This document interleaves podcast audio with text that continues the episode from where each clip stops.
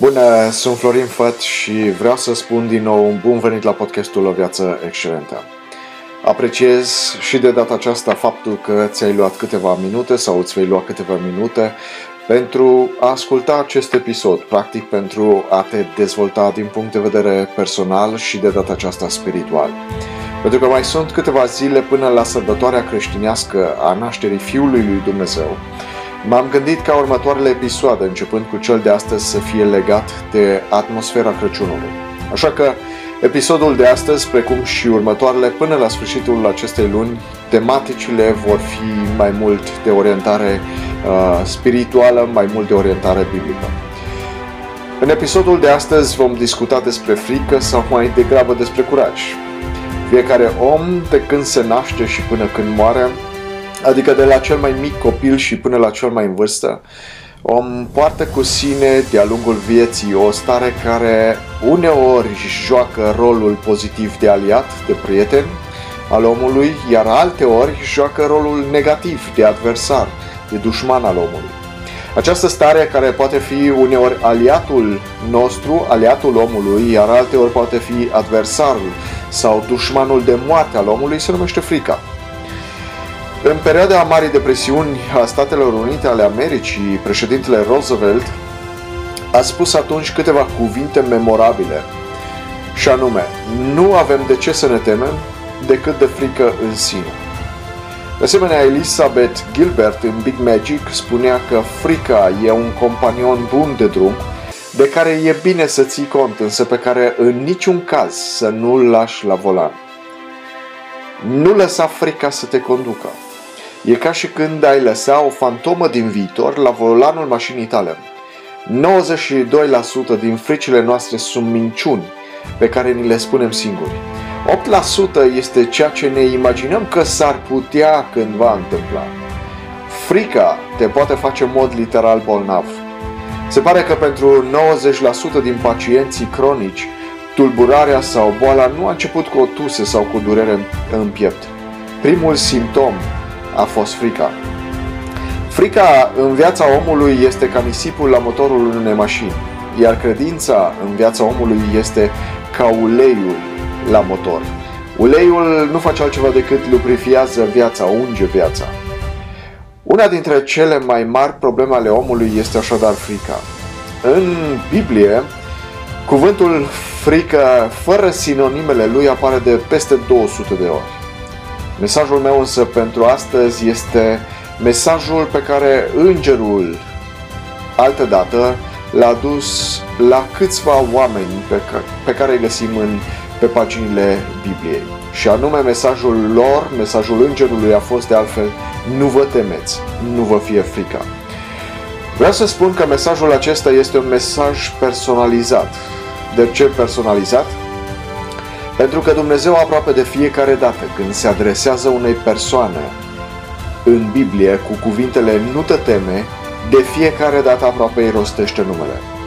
În sensul acesta aduc în atenția voastră trei exemple foarte simple din, din Biblie. Și anume, în primul exemplu este exemplul lui Zaharia, care în Evanghelia după Luca spune, capitolul unu, de la versetul unsprezece la versetul treisprezece, spune în Biblie așa: Atunci un înger al Domnului s-a arătat lui Zaharia și a stat în picioare la dreapta altarului pentru tămâiere. Zaharia s-a înspăimântat când l-a văzut și l-a apucat frica. Dar îngerul i-a zis: nu te teme, Zahario, fiindcă rugăciunea ta a fost ascultată. Nevastă ta, Elisabeta, îți va naște un fiu, căruia îi vei pune numele Ioan. Apoi, al doilea exemplu este Iosif, soțul Mariei. În Evanghelia după Matei, capitolul unu, versetul douăzeci și douăzeci și unu, este scris următoarele: Dar pe când se gândea el, adică Iosif, la aceste lucruri, i s-a arătat în vis un înger al Domnului și a zis: Iosive, fiul lui David, nu te teme. Din nou este pomenit numele lui și din nou îi spune îngerul: nu te teme. Nu te teme să iei la tine pe Maria, nevastă ta, căci ce s-a zămislit în ea este de la Duhul Sfânt. Ea va naște un fiu și îi vei pune numele Iisus, pentru că el va mântui pe poporul lui de păcatele sale. Iar al treilea exemplu este Maria. Maria, cea care i-a dat naștere Fiului lui Dumnezeu, Domnului Iisus Hristos. În Evanghelia după Luca, capitolul unu, versetul douăzeci până la versetul treizeci, stă scris următoarele cuvinte. Îngerul a intrat la ea și a zis: plecăciune ție, căreia ți s-a făcut mare har. Domnul este cu tine, binecuvântată ești tu între femei. Tulburată foarte mult de cuvintele acestea, Maria se întreba singură ce putea să însemne urarea aceasta. Îngerul i-a zis: nu te teme, Marie, căci ai căpătat îndurare înaintea lui Dumnezeu. Ați observat?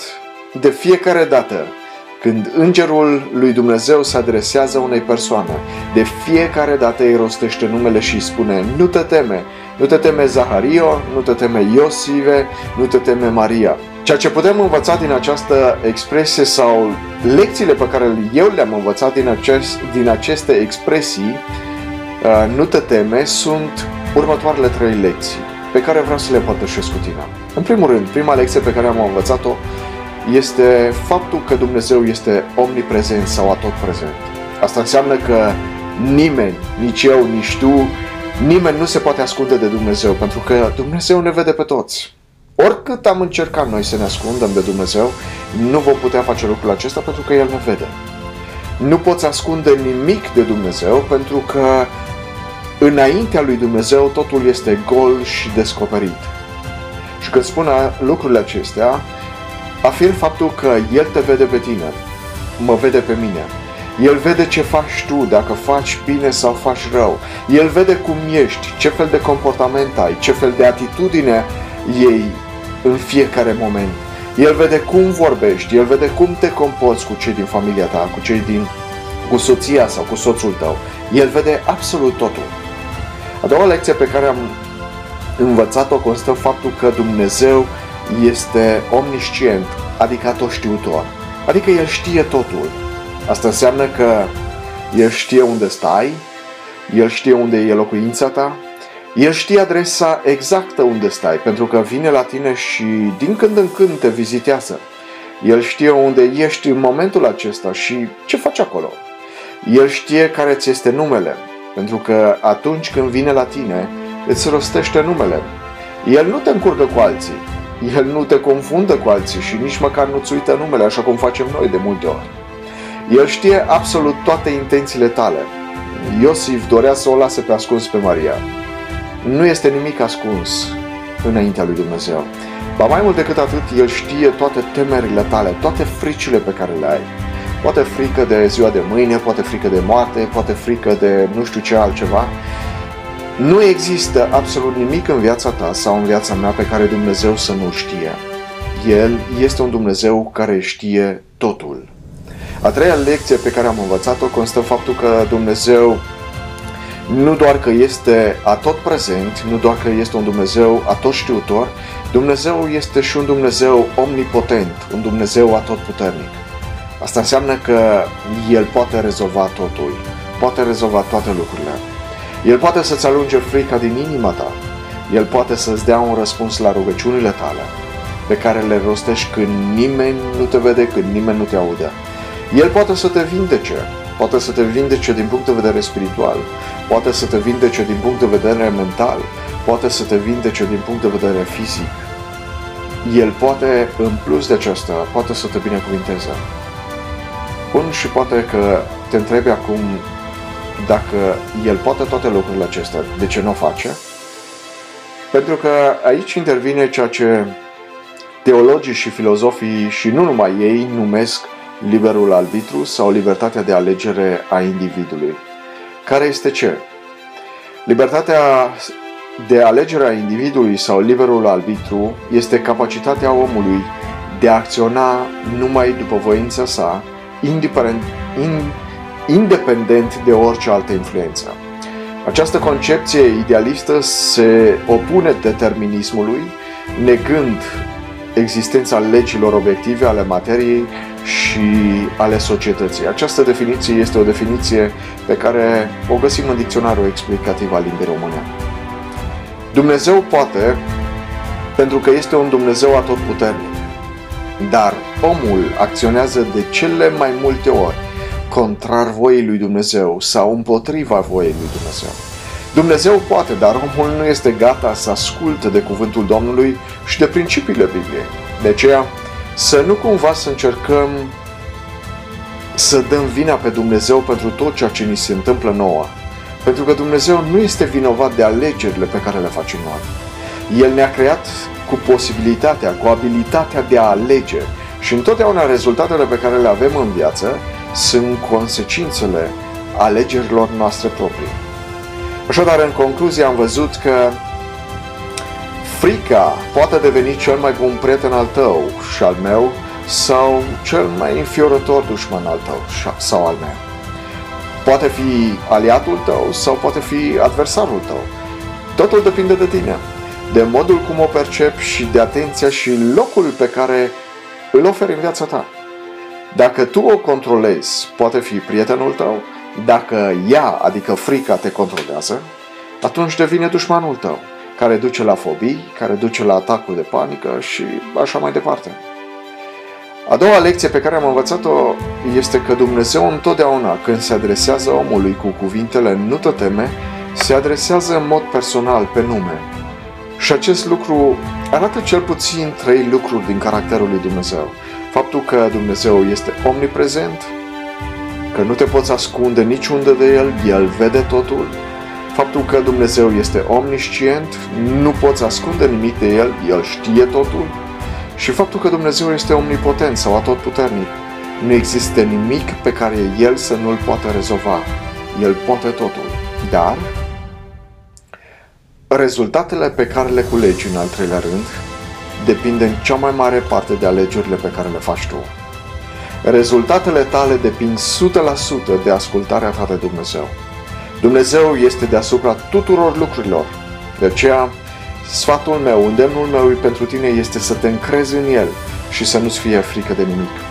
Așadar, nu te teme, nu-ți fie frică, alungă frica din viața ta. Sper că am putut să adaug un strop de valoare prin sfaturile pe care ți le-am oferit în acest episod. Începe cu aceste lucruri simple, extrem de practice. Pune-le în practică și abia aștept să împărtășești cu mine despre modul cum s-a schimbat viața ta, cum s-a schimbat relația ta în urma implementării acestor, acestor lucruri. Dacă consider că această emisiune ți-a adus valoare, fă-mi, te rog, favoarea și dă un share mai departe. Distribuie aceste mesaje pentru ca și alții să beneficieze de această valoare, pentru că nu știi niciodată cine are nevoie chiar în momentul de față de aceste gânduri, de aceste sfaturi. Și vreau să mulțumesc pe această cale tuturor celor care mi-au trimis feedback-ul lor și mulțumirile lor. Apreciez foarte mult acest lucru și vreau să vă mulțumesc din suflet. Săptămâna viitoare, dacă vom fi în viață, vom continua să învățăm și să ne dezvoltăm din punct de vedere personal și din punct de vedere spiritual. Dacă între timp ai întrebări sau sugestii pentru episoade noi, nu ezita să mă contactezi pe social media, pe Facebook, pe LinkedIn sau Instagram sau prin e-mail la adresa de e-mail florin arond florinfat punct com. Abia aștept să aud vești excelente de la tine. Până atunci îți doresc multă binecuvântare, multă armonie și multă iubire în relațiile tale, în relația ta de căsnicie, mai ales în familia ta. Salutări ție și celor dragi, numai bine!